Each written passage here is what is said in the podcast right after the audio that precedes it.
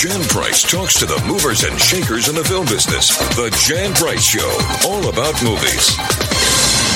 You're listening to the Jan Price Show all about movies, and today my guest is award-winning writer, director, producer Kathleen Ermitage, and we're going to be talking about her brand new documentary entitled Mixtape Trilogy. Welcome to the show, Kathleen. Thank you, Jan. It's fun to be here. It's nice to have you on the show. This is a real interesting um, documentary uh, for so many reasons because I don't think anyone really has covered um, fans and the musicians that we all love. So tell me how did this project uh, come about? Well, thank you. Yeah, for the kind words. I have worked on a lot of music documentaries, um, and one in particular called Chasing Trane um, about John Coltrane. Um, I had worked on and finished up in 2016, and I live in the Denver area. And there's a, a, a man that I worked with here. His name is Alan Cogan. He's a philanthropist, and he had seen that film, and he wanted to make a film about the power of music. So we collaborated about that and talked about what does that mean? What does the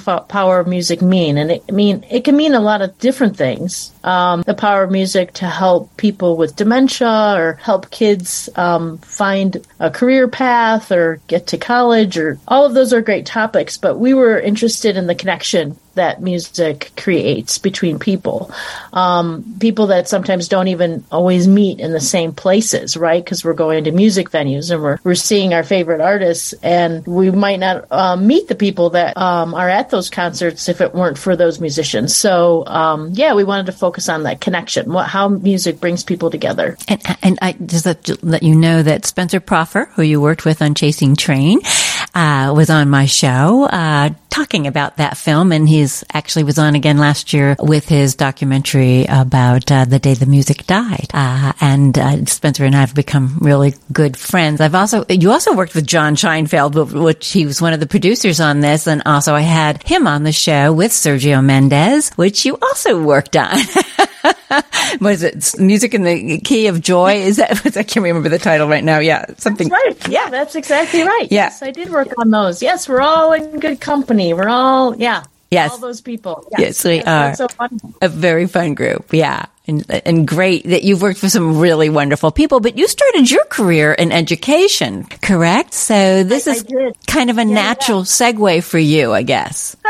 Uh, yeah, it's um, it's kind of funny how. Well, I mean, I studied literature and, I loved it. I love poetry. I mean, even one of the stories in our film, the hip hop architect. One of the reasons I love that story is because they're studying lyrics, and I'm just like, oh, you know, um, it's so fun to get to do that. But yeah, I studied literature. I went into publishing. Um, worked on a lot of educational videos, and always wanted to get to the documentary world. I made a bunch of uh, smaller films for education um, that were like little mini docs, and kind of I really learned the craft then um, of production for sure. Um, you know, flying here and there and having your jacket on the back of the office door, ready to go to some you know meeting to film whatever subject. Um, I loved that. I thought it was fantastic. Um, but it wasn't until I worked with John Scheinfeld on a, a baseball film that I really got into the doc world. And how did you end up working with John Scheinfeld on a baseball film?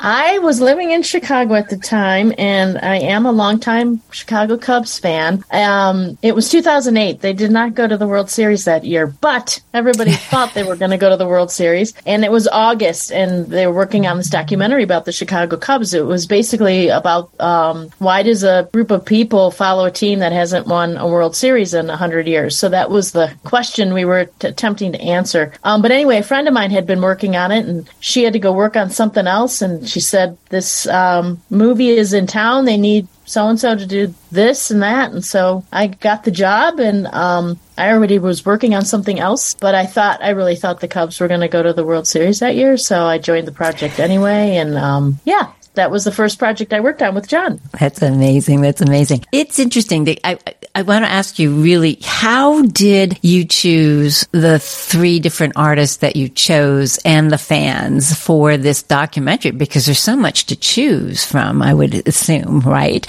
So what made you choose these three artists? And why don't you tell our listening audience, uh, a, a little bit about each one and we can get into more detail. Sure. Well, the um, I had a treatment that I wrote for the film I, I, knew I wanted three stories. That seemed like a good number. I knew I wanted a variety of artists, and I even had a wish list of who I was hoping we could get in the film. Um, I wanted artists that could speak about the creative process, how they put together their music. Not all musicians like to do that. It's kind of a, it's, we're creative people in general, you know, don't necessarily like to talk about that. It's kind of magical and mysterious and, um, it can take away some of the, um, beauty of it if you take it apart too much. But I wanted people that like to talk about that. And, um, so that was one of the criteria that I had. Also, I was interested in having a variety of music in the film, right? So um, I chose artists that I also could be challenged by. Um, I wanted to have fun with this film. I wanted to learn the, through the process of making this film. I wanted to do things um, that I hadn't done before. I wanted to talk to people I hadn't really talked to before. So that was part of the motivation too. So Indigo Girls, I mean, I've been a longtime fan of the Indigo Girls, um, and they were on my list, and I was thrilled that they decided to accept to be in our film. I mean, you have to pitch the artist, right? So you have right. to explain this is what the film's going to be about, this is what we're going to do, and they can decide whether or not they want to be in it. So Indigo Girls were the first group, I think, that um, had said yes, we want to do this. And I you know, was very happy about that. That was like a dream come true. Um, Vijay Iyer, I had been following him a little bit. I was familiar with his music and I um, noticed his advocacy on his Twitter feed. He's very much an advocate for all kinds of causes, causes, but mostly like around racial issues. And, and I found his, just his backstory to be fascinating as well as his music. He's just brilliant. And Talib Kweli is just, you know, he's a fantastic lyricist. Um, it's fun to look at his work as if it's poetry. So um, that that's all great fun for me. Those three artists for all of those reasons. So, how did you find the Indigo Girls super fan? Did they direct you to her? I mean, because that was a pretty amazing story. Uh, and you know, yeah, we'll get into that a little bit more. But um, yeah, so how did you? How did they?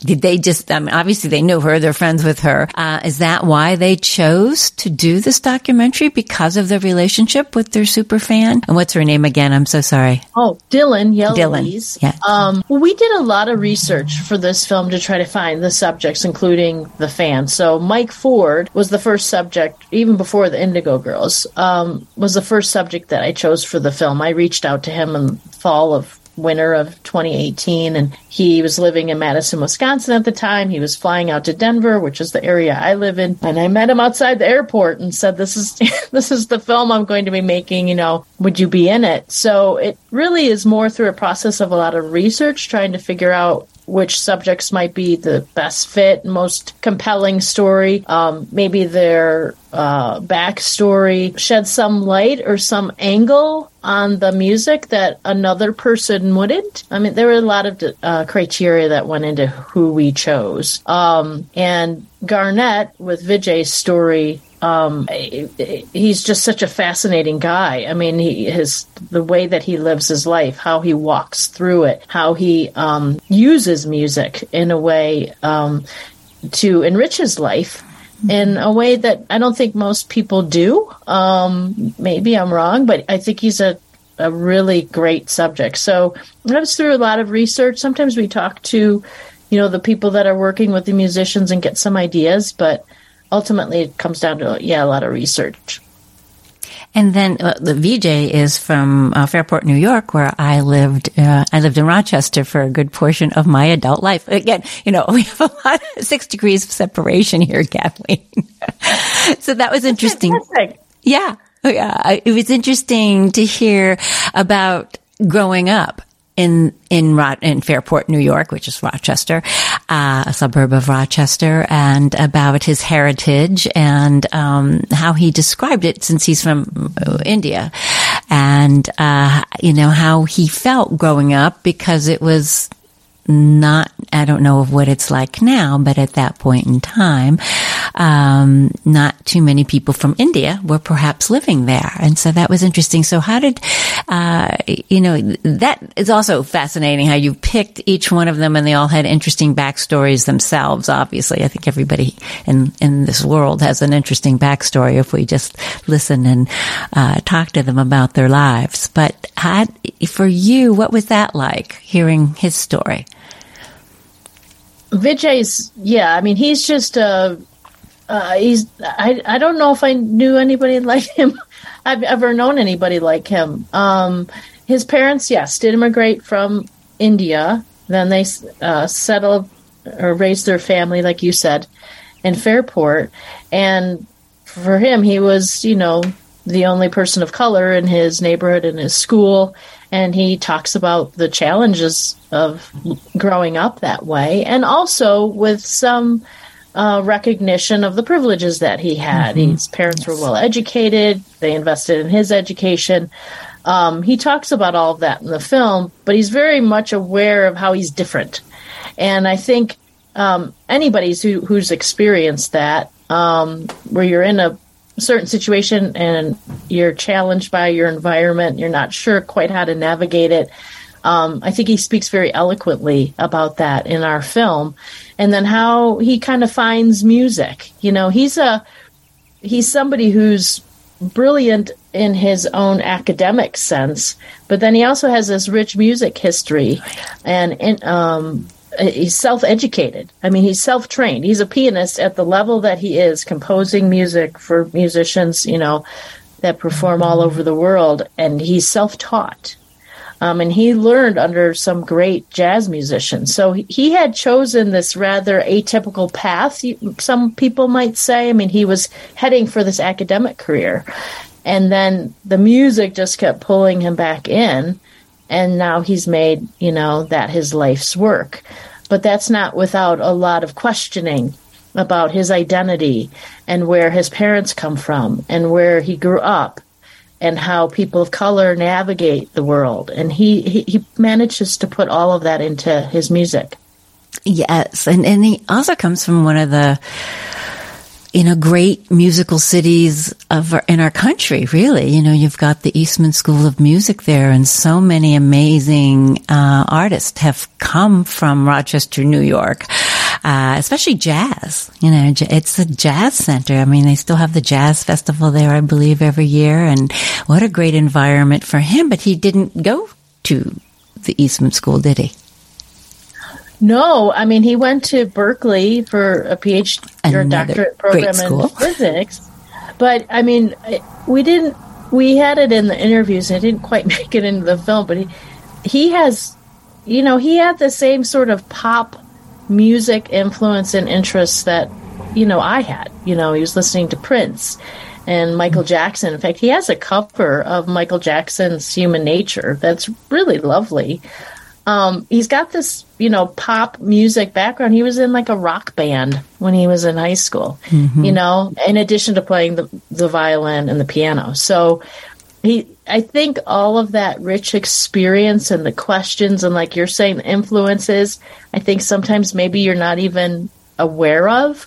Um, I think all of that makes its way into his music one way or the other. It's in there. Yeah. And I think one of the things that I was grateful for in the film is that we have Garnett, the fan. He kind of opens the door, at least he did for me, into Vijay's music so that I can see. I felt like I was walking through a hall of someone explaining, you know, all these sounds and all these influences in Vijay's music because some of that can be a little challenging if you don't have someone kind of guiding you through. And I thought Garnett did a great job for us. Oh, he did. He's fascinating on his own. So let's talk about him and how you, you know, how you got him because his story, it, as is Dylan's story too, which we didn't, you know, I did want to go back to just a little bit. We'll go back to Dylan's story, but let's talk about Garnett's uh, story and, and, and, uh, Vijay's story together and how they discovered one another. Yeah, that in terms of like story structure in the film, I really wanted to have something like a John Dos Passos, the novelist, early yes. 20th century uh, structure, where you have two people that are from very different places and they s- cross paths. And then what happens? There's so many, we're so used to that story structure now, but at the time, you know, 100 years ago or something, that was rather new. And I, I, I love that structure Right. because here are, yes, Garnett is in, born in Kingston, Jamaica. Vijay's grows up in Fairport, New York, and they cross paths through music. So uh, Garnett has this great backstory about how he uh, loved to be on the streets of Kingston, Jamaica, because he loved the sounds and he loved the music and he loved the dancing. He just was addicted to that. So even though he was a teenager and a kid, maybe it wasn't always the safest place for him to be, he just kept walking and walking and walking and following the music. And then, of course, he moves to New Orleans, which is another great music Right. city. Another one. And kind of the same thing. It's just, yeah, he just can't, he can't not be out on the streets. He's a man of the streets. He wants to hear the sounds of every place that he lives in as a way to experience it. And then he gets to New York and, um, yeah, meets Vijay. Um, and I, the way that he is introduced to Vijay's music and how it influences his experience of living in New York um, is something that we explore in the film. Um, and they just are so. That story was one of the more tricky ones to put together because they're so cerebral. Those two guys, they're just brilliant men Yes. but the warmth that I feel when I watch that story, even though I've seen the film, you know, a million times now, um, it still moves me. I just think they're just lovely.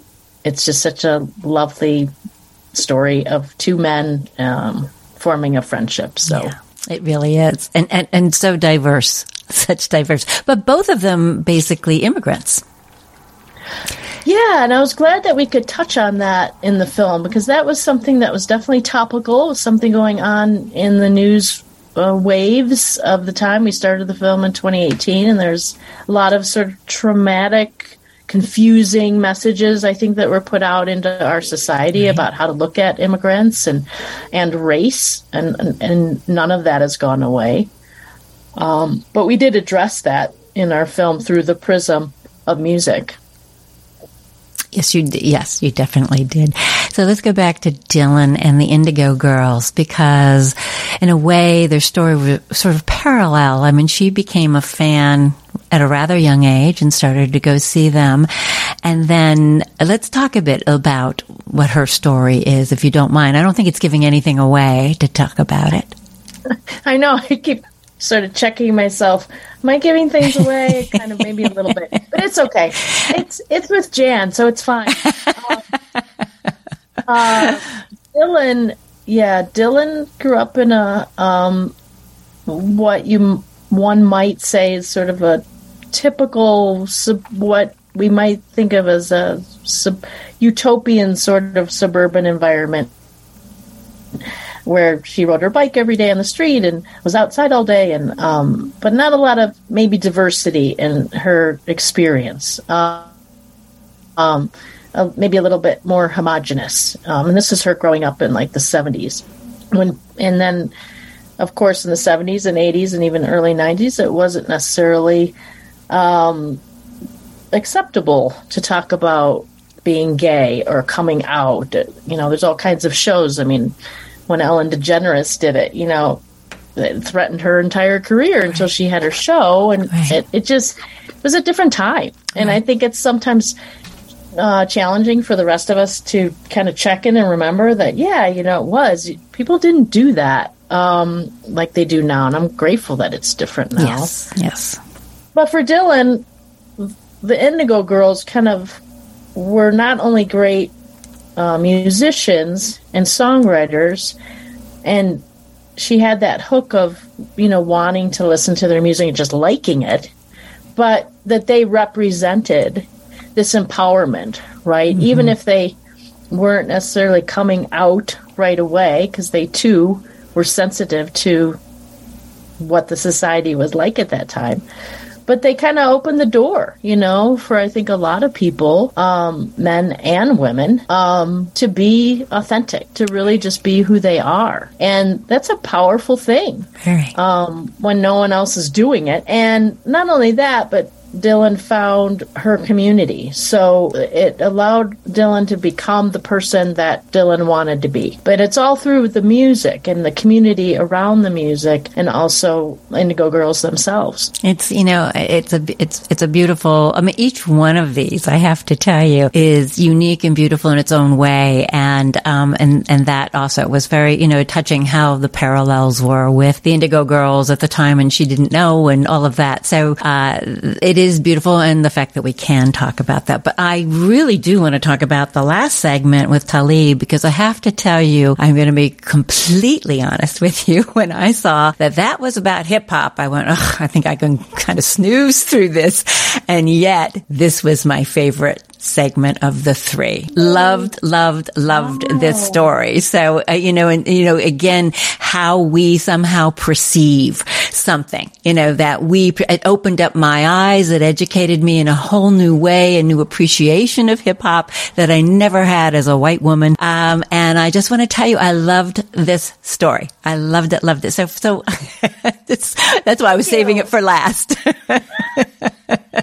you. Wow, that's great. You're welcome. You're welcome. No, it's from my heart, from my heart. Really, I cried. I, I cried through the segment. I did, um, very much so. And I was very touched and moved by it. So our audience knows a little bit what we're talking about. Why don't you talk a little bit about Talib and his story? I'm getting teary right now. I have to tell you, Kathleen. Oh, I know. I cry every time. And like I yeah. said, I've seen the film more than anybody. So, um, it's still, yeah, it still moves me to tears for yeah. sure. Yeah. Um, well, we have Mike Ford, the hip hop architect, and he talks about his first experiences with hip hop and then also how he was drawn to the field of architecture. Um, he has a rather traumatic event happen in his life, uh, one of those life changing events where, you know, you hope, well, none of us get away, you know, unscathed, but right. one of those fall to your knees, you know, kind of moments. Um, and he really wanted to figure out what was his purpose in life, how, what, what he should be doing. And so, because of his love of hip hop, he combined the two, his love of architecture and his love of hip hop, in a really sub- substantive way um, to try to help kids in his community. Um, and he, uh, in our film, he talks about his interest in Talib Kweli's work and why it's important to him. Um, and so we go through the, the piece, every ghetto, and kind of take it apart um, so that the viewer can see everything that's going on in there, but also in an architectural way. So we are making hip hop lyrics into architecture. It's basically what happens Amazing. in the film. But more importantly, I think to your point, like the moving part is that he really puts together a nonprofit to address um, the lack of uh, African Americans in the field of architecture. Um, but it's all coming from his heart. It's all coming from this place where he's trying to overcome this, you know, horrible thing that happens. Right. It's it's a it's a beautiful segment, and uh, the whole movie is. It's really fascinating, very different. You've done a wonderful job with it, and uh, where can people see it?